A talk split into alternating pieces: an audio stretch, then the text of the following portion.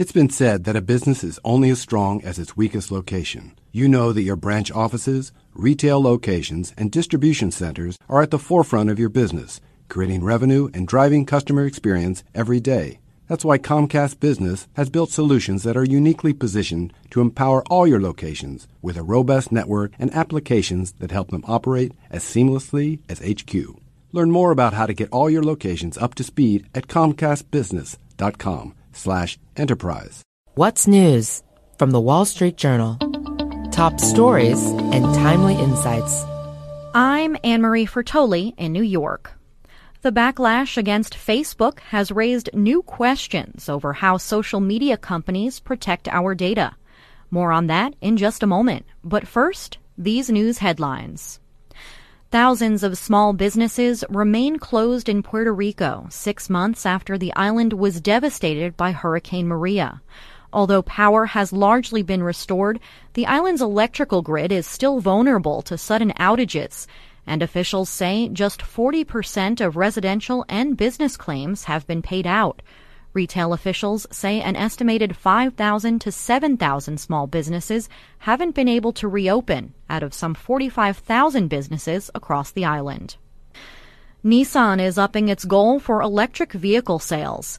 The Japanese automaker says it wants to sell 1 million battery powered vehicles a year by 2023. That includes electric and hybrid vehicles. And the car company is betting big on demand, saying that in five years, it expects up to 40% of its sales in China, Europe, and Japan will come from sales of electric vehicles. Chain restaurants like TGI Fridays and Chili's will soon have to list the calorie count for alcoholic beverages on their menus. That's under a new rule from the Food and Drug Administration that takes effect in May. It applies to restaurant chains with 20 or more outlets. Public health officials hope it'll give more information to consumers and help them make healthier choices.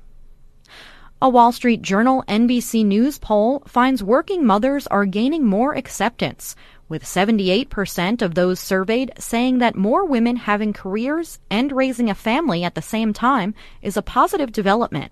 But the poll also found that most people still don't think men accept women as their equals at work and the number of women who say they've experienced discrimination hasn't declined in the past 20 years, the last time the survey was conducted.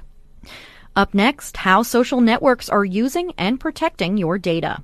This is What's News from the Wall Street Journal. You've heard it a million times. Location, location, location. Well, that's because location's important, and it's the reason this ad, targeted at you, isn't located before a podcast about the history of ice dancing. If you own a business, you know the importance of location, which is why you need a realtor, a member of the National Association of Realtors, a real estate expert who can help you find the perfect location to grow. So get what your business needs. Get Realtor. Thanks for listening. How well do social networks protect user data?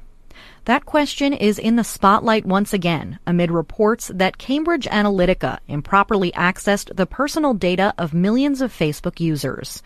Joining me from San Francisco to explain what happened and what you need to know about how your data is being used is Wall Street Journal reporter Deepa Seetharaman. Deepa, typically third party apps on Facebook request permission from users to access their data and you can then accept or decline. Did that not happen here?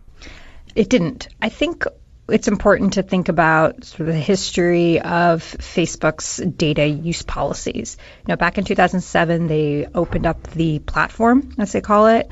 It gave the apps this ability to plug into the platform. So if you're a dating app, you'd be able to show people potential, like mutual friends w- between them and a potential date. And so it, it was clearly pretty useful. But what's come to light now was the extent to which data was shared, not always with the user's consent. So, in many cases, if an app requested it, they would get not just data about their users, the direct users, people who downloaded their app, but also those users' friends. And those users' friends didn't really have any recourse, and in many cases weren't even aware that their data was being shared in this way. So, when people sign up for accounts with Facebook or other social networks, they are aware, whether they read the fine print or not, that they're giving companies at least some access to the information they share. But as you point out, the issue here is now beyond personal responsibility to questions over how companies like Facebook are using that data, as well as whether it's being shared or manipulated in ways that users haven't signed off on or aren't even aware of. Right. I mean, it's important to note that the rules have changed. They changed back in 2014 and were officially put in place in 2015, where this type of friend data is no longer available. In the process, Facebook killed off a lot of apps. That change uh, had some consequences. But what Facebook didn't do was follow up with a lot of those developers to see, hey, how are you using this data? Do you continue to use it? Are you storing it? Where are you storing it? And you know, could you could you delete it, please? You know, there's a series, of this sort of forensic analysis that they're doing now. They didn't do back in 2014, 2015, which is something that executives say they they regret that they should have they should have done.